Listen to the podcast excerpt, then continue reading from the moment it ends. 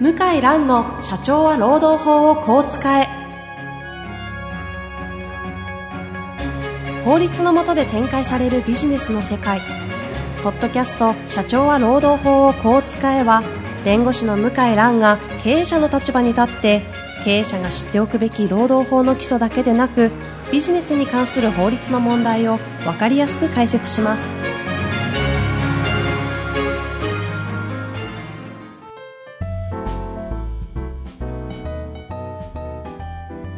こんにちは、遠藤和樹です。向井蘭の社長は労働法をこう使え、向井さん本日もよろしくお願いいたします。はい、よろしくお願いします。えー前回の回でですね、いきなりあの、労働法の話の例えとして、罰4とか5とかいう話であの、離婚を例えにしてですね、はい、お話しされたんですけど、はい、あれが非常にあの、評判が良くてですね、はいわかりやすいとはい、いう中で、あの、この間、えっ、と、ダイヤモンド社ですかね。はい、あそこはダイヤモンド社でしたっけダイヤモンド社。ダイヤモンド社さんの、あの、ダイヤモンドオンラインで、はい、あのメルマガ、有料メルマガで非常に有名な、えー藤沢和樹さんですかね、はい、と対談をされて、はい、かなりあの強烈な対談をですね、繰り広げられているのを私発見しまして、はい、あれ相当 PV 稼いでそうですけども、はい、ちょっとあそこの話をですね、今回このあえて収録ではい、 3回シリーズぐらいでやっていこうかとはい、いうお話になりまして、はい、失敗から学ぶはい、労働法ということで、、はいきたいなとはい、思います。はい、よろしくお願いしまよろす。しくお願いいたしますはい、よろしくお願いします。はい。で、えっ、と、藤沢さんはええ、損する結婚、儲かる離婚というですね、新潮新書から、はい。えー、新書版の本を出してまして、はいはい。結構、かなりかな、うんちょっとな、何、何万部かはまだ聞いてないんですけども、えまあ、売れてるらしいとーうん。聞いてる。数々のね、強烈な本を出されてる方ですよね。そうおそらく聞いたら、有名な人にはすごい、まあ、熱烈なファンがいるんですけど、テレビとかに出てるわけでもないので、知らない人はね、当然、知らない人も多いそうか。でですもあよ。の有料メルマガでね、あの、ホリエモン、ホリエさん堀江さんホリエ高美さんが1億こう、ね、売り上げたっていう時の、ダントツ1位取った時の、有料版で成功した方の、なんか2位、3位とかに入ってくるうちの一人ですよね。う。そうです。かなり、人数は公表してないけど、うん。相当売り上げはあるみたいですね。そうですよね、うん確か。何違う金融日記とかでしたっけ金融日記かなだと思いま。ですすよね。はい。はい。うんまあ、という方と対談をされて、そうです。まあ、強烈なうん。話があったんですながか、なか。具体的に労働分野と何分野なんですかねあの方本質は金融工学ですよねはい、そうです。ですけども今回お話しされたのははい。今回話をしたのは、その離婚と労働が似てる と。ほうほうほそういう話で。あそうきたんですねで、担当編集者の方が、あの、藤沢さんもダイヤモンドで本を書いたことがあって、はいはいでその編集者の方が僕の本と、うん社長は労働法をこう使えの編集者が同じ方であ、そうなんですかはい。ああそれで、うんうんうんえーちょっとお会いして、対談をしたんですね。へえ、はいそうあそ道理でなんかなんとなくお二人の書籍から醸し出すトーンが ねこう世の中を辛辣で見てる感じとかまあ、辛辣なんですかいね。や本質と言った方がいいのかなあ本質かな。まあ、一般の弁護士からすると相当変わってるんだと思うんですけけど、まあ僕は、うん普通だと思いますけどね本当。ですかうん。まあ、そんな中で、どんなお話をされたかというのをですね、ちょっとこう3回にわたって、ちょっとご紹介、はあえて向井さんの、あの、角度からご説明いただきたいなと思います。はい。はい。で、で、まあ、離婚も、労働も共通なのは、日本の場合はと特にですね、法律上、ほとんど一方的な離婚、一方的な解雇はできないんですよね。うんうん。そこがまずすごく似てますよね。よほどのことがないと、はい。ない限り合理がない、はい合意がないといけないと。できないんですよね。ええ。で、まあ日本人の場合はお互い譲り合って、はいこう話し合って解決することが多いから、あまり件数としてはそれほどないかもしれないんだけども、ええやっぱ一定条件がこう、ピタピタピタっと合ってくると、これがすごいことになっちゃうっていうのも、離婚も、労働法も、まあ似てますね。ほうほうえっと、具体的に例えばどんな感じですかね。例えば、うーん、もう再就職先が決まってるうんうん。方だったら、労働問題なんか起こさないで、辞めればいいわけじゃないですか。ああ、そういう意味ですね。うんだからお互い辞めることについては揉めないですようんうね。ん。そういう人はね。はい。で、離婚の場合も、まあ一概に言えないけど、まあもう愛想尽かしたと。これどうどうしようもない夫だと。で、自由になった方が、えー自分で仕事やって、例えば実家が裕福だったり、いいまあ新しい恋人が、まあ仮にいたとしたらう、んもうこんなどうしようもないいい男性と別れた方がスッキリすると言って、あっさり、競技離婚う、ん成立する可能性高いですよね。あ最近の芸能人の方なんかは早いじゃないですか。いろいろこう、なんか、揉め事が起きたらパッとこう離婚しちゃうっていうのあ、が。確かに、ちょっと中はわかりませんが、メディアを通している限りですと、そんな印象早ありいますよね。じゃないですか。はい。だからそういうのは、あの、こう、揉めない要素がいくつかあって、で、こうこう、そういう地雷を踏まないでうん、お互いこう、納得して解消できてる事例なんですよね。ああだか。ら今もまあ、労働の問題もまあ同じでして、ほうええだから地雷とか踏まないで、こう、お互いですね、ある程度平和裏に合意してやめるというのが多いと思うんですけど、はいどこかでこう、1個2個踏んじゃうと、もうこれは全然進まない可能性が、長期にわたり。長期にわたりすごく大変ですね。うんという点がね、非常に似てて、うーんだからな、なかなかちょっと 説明がね、難しいんですけども、ええまあその、離婚も結婚も、なかなかできないっていう点では似てて、あと、その、我々というかね、こはいの、専門ではない人間からすると、はいそもそもで言うと、労働も、結婚も、はい。その、そもそも労働がどういうふうになってるかとか、結婚というものがどうなってるか、法的に、はいっていう知識がないっていう意味でも、非常にこっちそうですよね。目線で見てるんですよねうん。あの、 もう、身も蓋もないこと言っていいですかいつも言ってるんで、あ、そうですぜひか。はい。うん、えっ、と、結婚ってやっぱ愛情とか、やっぱりこう、なんだよな、愛情とか思いやりとか、まあそういう言葉とこう、非常に親和性があるじゃないですか親。和性がある。はい。ねそういうイメージじゃないですいやかそう、結婚しまそううですねで。まあ実際そうだと思うんだえけえ、ど、えじゃあ法的にどうかっていうと、象徴的な出来事があって、まあ、このダイヤモンドの対談にも書いたんですえが、うんうん僕はあの、司法試験受かって、資本研修所に入ってですね、実務修習やるわけですよ。はい研修です。一年間ですよね。一、年、えっ、と、僕の時は1年半。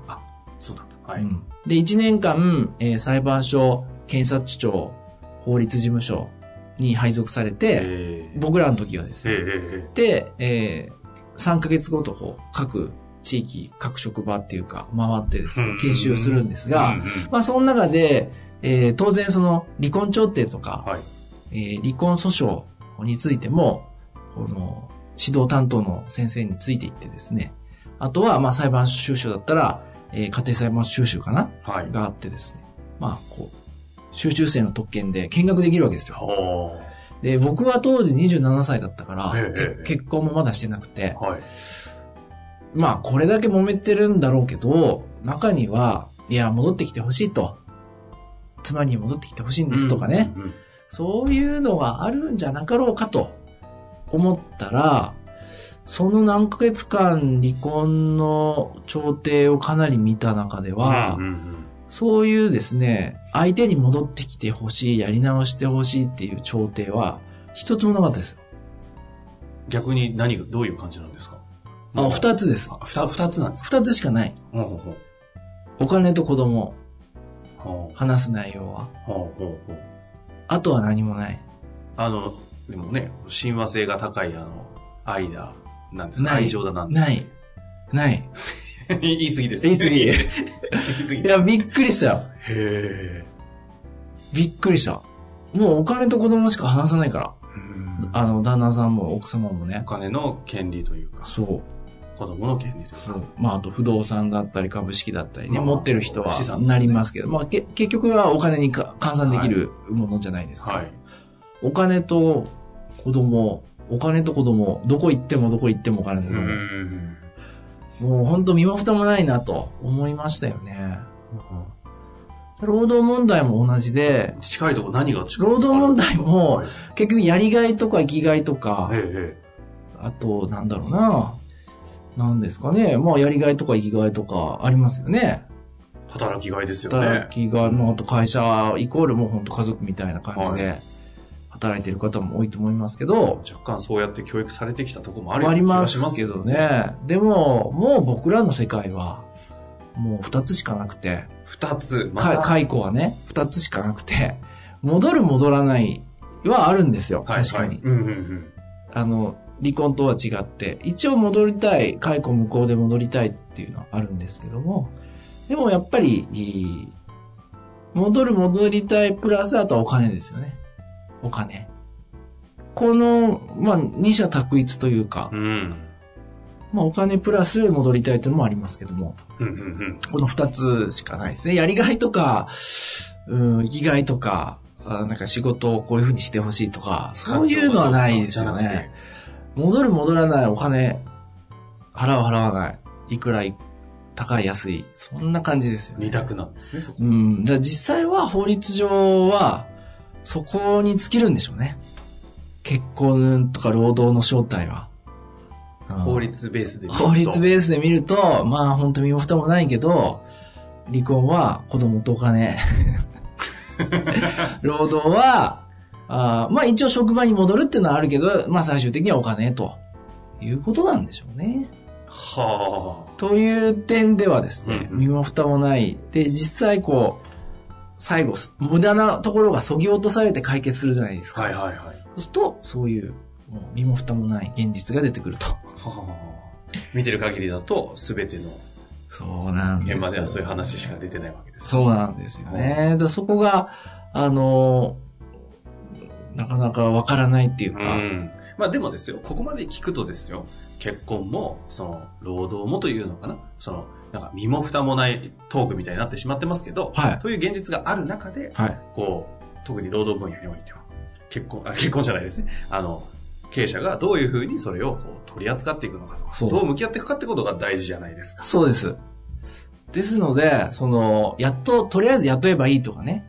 雇雇ったら雇ったでも、あとは放置してしまうとか、そういうのは、まあ、非常に危ないですよね。危ないんですね。危ないですよ、本当に。非常に、労働も結婚もですね、なかなか、揉めると怖いですよ。うん。青天井でお金がかかったりするから。よく離婚って青天井でなんかこう、お金がかかるっていう話を聞聞いたことがあるんですいけどやー、知らないでしょ。それってどういう構造でなってるほとんどの人知らないと思いますよ。私もわかんないです。離婚って、あの、結婚は、あの、お互いのですね、はい生活をこう、助け合う義務があって、うんうんうん。で、お金を稼いでる人が、どっちかっていうと、負担すると。あくまで男女平等の中でってことですね。中で、だから女性があ非常にあの稼いでる方は、うんうん男性の生活費をこう負担しないといけない。うんまあ、こういう考え方があって、はいですので、えー離婚するまではですね、ずっとその婚姻費用を、婚姻費用って言うんですけど、生活費。婚姻費用を払わないといけないと。こういう義務があるんですよ。ほうほうほう。はい。あの、たおダイヤモンドオンラインの中で、あの、藤沢さんがコンピって呼んでたや つ。はい、そうです。婚姻費用 ね。コンピ、コンピって言ってましたよね。あ、それのことなんですね。ですから、あの、養育費っていうのは離婚した後のお子さんに払うお金で、婚婚姻費用コンビっていうのは離婚するまでのお金なんですよね。で、訴訟とかを行うと、その間はずっと発生するんです。そうなんです。コンピと言っていいのかわかりませんが。で、できないからね。はい。あの、大体離婚は、ほとんど、おその浮気とか決定的な証拠を掴んでない限りは、できないので、うんうん。どちらか一方が拒否した場合は、うーん、まあ、お子さんがいなくても、別居したとしても5年とか。え ?5 年でも短くなった方ですよ。うーん。 5年もしくはもっと10年ぐらい。それは、あの、給給与とか所得が少ない方が、もらえちゃう、もらう、まあ、権利に近いんですか。そうですね。それも裁判所も仲介した形で払わなきゃいけないのがコン、そうですコンピと言われる。そうです。へえ。そうなんですね。はい。そういう計算式があって、計算式っていうか、そういう表があって、年収で決まるんです。お互いのね。ほうそう。それが、まあ、お金持ちの離婚ってよくあると思うんですけど、はいはいまあ、ずーっと払ってますよね。あ、コンピを。うん。もうそれこそ何十年払ってる人も多いんじゃないかな。はうん。それっていうのは、ちょっとなんか話がずれてきましたけども、うん。あえてすると、その、はコンピを払った方がお互いにとっていいからですかんで、離婚できないから。その決定打がないし。うん。ずっと払わないといけない。もう実際破綻してんだけど、ずっと払わないといけないんですよ。えちなみになんですけども、コンピの支払いはしなければいけないのは、に、逃げれ、なんていうんですか、こう、それはそこに対して払う必要がないでしょっていう話し合いはできないんですかできない。だって自動的に決まるから、年収入と。あ、なるほど。うんそういう風になってるんですかで、まあ、あの、払ってくれない場合は、えー、調停を起こしてうんう、ん審判やると思うんですけど、裁判みたいなのですね。お金持ちは逃げれないかお金あるから。ら。うん。逃げれないだよね。社会的、いろいろもありますしね。うん。逃げれないから、だから、払ってるはずですよ。払えない方っているじゃないですか。はい。現実問題として。はいはいそれは、まあ、もうしょうがない。しょうって話がになっなてい。しまもうすぐ離。婚ですよ。あ、そっかそっか。 そこに行くだけだ。だろくでもない配偶者の場合は、あの、揉めないですよ。期待できないから。ギャンブルして、アル中になって、えー、多重債務者の方だったら、やらないよね。揉めないよね。平和に終ちわなみります。にその場合ってもう合意がないと離婚できないですけど、今みたいな事例っていうのは、今っていうのは、あのその、多重債務とか、ある中で、暴力がひどくてとかっていうのは、ああ、証拠があれば。よほどのことがあるという条件にはなるんですね、離婚的うに。ん、なりますし、男性も応じますよね。大体うの。ん応じることが多いんですけど、うんだから、なん、そう、で、解雇の場合も、うん私本に書いてなんかいろいろ怒られましたけど、はい。仮払いの、仮払いの仮処分って、賃金の仮払いの仮処分というのがあって、はい。あの、仮処分が出ると、ずっとお金払わないといけないわけですね。うんうんうんこれも大変じゃないですか。なんかいわゆる二重払いみたいになるってこそとうそうそうそうそう。そうで、判決が出たら、はい職場復帰して働けばいいんだけど、もう何年間も裁判やって職場復帰ってやっぱり困るんですよね、会社も。うん、で、まあ結そう構だよ、そうですよね。うんで感情的なところでそうなりますよね。で、結局、なかなか復帰する職場がなくて、はい。長期間給料払ってるとか、そういう事例も聞いたことあるし、うんうん実際ブログとか読んでてもたまにありますね。え、その場合って会社側は、その、ん二重払いっていう形になるのは、あれは払わなきゃいけないんですかあ、二重払いは、た判決が確定すると清算することになります。生産になるうん。で二重払いっつっても実際はまあ、強制執行止めてるので、二重に払ってないことが多いかと思います。ん。でも、二重に払えっていう命令は出てるんですよ。これが。不思議なことに。あ、そうなんですかはい。なんか、み見方を変えると、ダダブルインカムみたいになっちゃうってことですかそうですよ。うん。へえ、それはなんでですかなんでし、いや、よくわかんないですね。いや、その、仮払いのお金と賃金は違うんだっていうのが、あの、この命令の、お裁判、裁判官がか、あ、支払いの意図が違うんですね。そうそうそう。ですので、ひあの、引くことはできないんだと。ここの二重払いのお話のところは確かあの記事の方に細かく出てるので、ちょっとね、法的な話もいろいろ整理しないといけないので、もし興味ある方はぜひオンラインの方見ていただくとそうですね。細かくわかりますよね。うんうんうんまあ、それはちょっと二重払いを置いといて、まあ、ずっとお金払わないといけないんですよ。はい。それも似てますよね。例えばね、東芝、今大変じゃないですか。で、もうこれは実名出してるからご本人ブログに書いてるから言っていいと思うけど、はい重光さん、重光さんっていう方がいて、十数年前うつ病になって仕事が忙しくて、で、休んでですね、で、結局東芝から解雇されて、うんで、えー解雇が無効で確定したんですよ。去年の年末ぐらいだったと思いますけど、はい。あ、結構最近ですね。最近ですね。だけど、ブログ読む限りは、たまに見てんですけど、はい。未だに決まらないね、職場が。へえ。だ、しげみさんずっと給料もらってるはずです。しげみさん悪いわけじゃないんだけど、まあ実際はね、もうなかなかその、職場探すのも大変で、まあ今、ね、あと、あの、東芝さんもメディアを見る限りですと、上場廃止云々の話があるぐらいに揺れてる時期ですから、そうですな。かなかそうですよね。そう。ですので、復帰もなかなか決まらないくて、給料だけ払ってるんだと思うんですよね。これだから大変で、重光さんのブログと、まあ重光さんも大変だと思うけうど、んうん本当に解雇ってここまで行くんだと。結局、重光さんは、うん、まあ、そその間の賃金を、まあ、もらってはいましたけども、はいはい。おまあ、お互い大変ですよね。何千万だったかな ?6000 万 ?6000 万ぐらいかな忘れちゃったけど。それは何の給料ですね。給料まとめてもらったから。払ってこのもらった 8, 8年分、10年分ぐらい。 10何、13、10年、14年分ぐらいかな。もらったと思いますね。うん。そう。勝訴で、そう。へえ。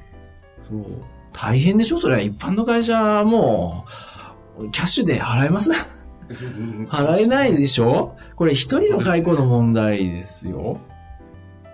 うん。だから究極別れられないっていうのは、一人の解雇の問題です。まあ当然十何年だからね、そのぐらいお金になっちゃうんだけど、もう本当にね、甘く見れないですよって、その解雇したりいするっていうのは、そんな簡単な問題じゃないんだよっていうのを、最近は分かってきてますけどね、経営者の人もう。んうん事前の相談が多いですけど、最近は。だから、で、こう、ひどい目に遭った人って、まあ、ひどいっていうこれもこともちょっと言い過ぎなんですけど、まあ、こう1000万とかうね、ん。はい。お金一人の退職の問題でかかった人は喋らないから。他人には。ずーっと誰にもわからずですね。 ネットにも出ず。うんうん。ああ。で、同じことを同じような立場の経営者の人が繰り返してるはあはと。あはあこれが、まあ、ずっと昔からの現状なんですよね。で僕が本書いたのは、そういうのはやめにしませんかと。解雇ってそんな甘いもんじゃないんですよ、というのを、まあ、4年前、5年前に書いたら、すごい怒られてね。ど、ど、どちら側の労働者の方から怒られたんだよね。だってか、俺解雇すんなって言ってんのに、なんで怒られるのかよくわかんないんだけ ど。確かにそうですね。いや、本当のこと書いちゃったから。じゃあ労働者の方は、でも、潜在的にはそういうことをうまく活用して、いや、そこまで考えいて、やあの、うんもう、確信犯でやってる方っていうのは、まあ、本当少ないと思いますよね。ただ、途中で仕組みに気づきますよね。あ、こういう仕組みになってんのかと。うーん。うん。ということが、お、まあ、ありますので、まあ、止めるのがね、今仕事で多いですけど、で経営者の方も分かってるから、うすうす。もう今はだんだん分かってきてますから。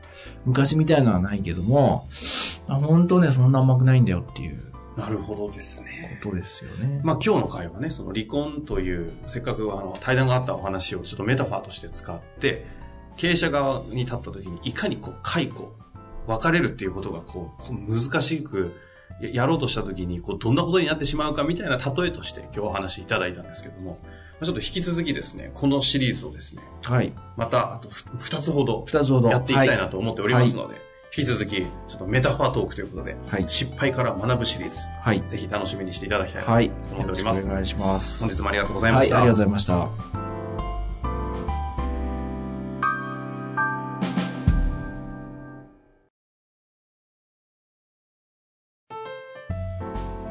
本日の番組はいかがでしたか番組では向井蘭への質問を受け付けております。